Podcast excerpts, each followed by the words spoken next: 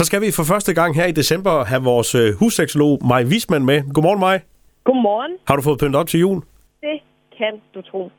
Og det er altså noget af en bedrift i vores store, på vores store ejendom. Men, øh, men der, der er langt om længe blevet pyntet op til jul. Du er med hver onsdag og kommer med, med god råd og, og fips til vores øh, parforhold og vores sexliv. I dag der skal det handle om vores øh, forhold, fordi øh, vi er jo to i et forhold, men, men det, det, der, skal, der, skal, der skal mere til. Jamen, det skal der faktisk, og det er sådan lidt kægt, at, at min, min overskriften på min klumme her fra min bog, den hedder, derfor skal der være tre i jeres parforhold. Og nu kan man jo godt sidde og tænke, åh nej, hvad skal hun snakke nu om åbne parforhold og alt muligt, og det skal jeg faktisk overhovedet ikke. Det, der er min pointe, det er, at man skal huske at fokusere på alle tre i parforholdet. Og med det, der mener jeg faktisk, der er både dig, der er mig, og der er os. Og noget af det, jeg nogle gange, og jeg vil sige ikke engang bare nogle gange, undskyld, men ofte møder i min praksis, det er, at man kommer, fordi symptomerne udvikler sig i parforholdet. Så det vil sige, at jeg møder et symptombillede, hvor at for eksempel den ene part har ændret adfærd, og det betyder, at det giver konflikter i parforholdet. Og så kan jeg godt gå i gang med at sidde og behandle parforholdet, for at sige det sådan lidt firkantet. Mm. Men jeg kunne også prøve at finde ud af, hvad er det, der har udløst det her første omgang. Og det, som jeg oplever nogle gange, det er jo det her med, at vi skal passe på alle tre. Jeg skal passe på mig, du skal passe på dig, og vi skal passe på vores parforhold. Så derfor er der tre parforhold, man skal passe på.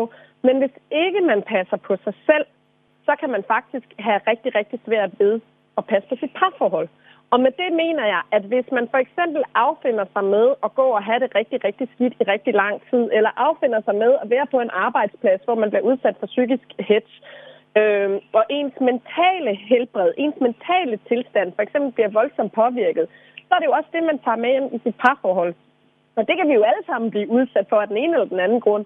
Men det er det her med at tage ansvar for sin egen livskvalitet. Fordi at hvis vi bliver enormt drænet, så kan det være rigtig svært at have noget at give af derhjemme. Men det kan være svært, når det kommer snigende sådan hen, her stille og roligt, kan det ikke det? Det kan være mega svært.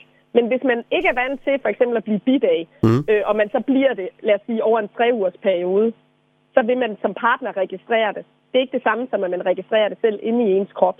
Det kan bare være, at man tænker, at jeg har lidt travlt på arbejdet. Ja, ja.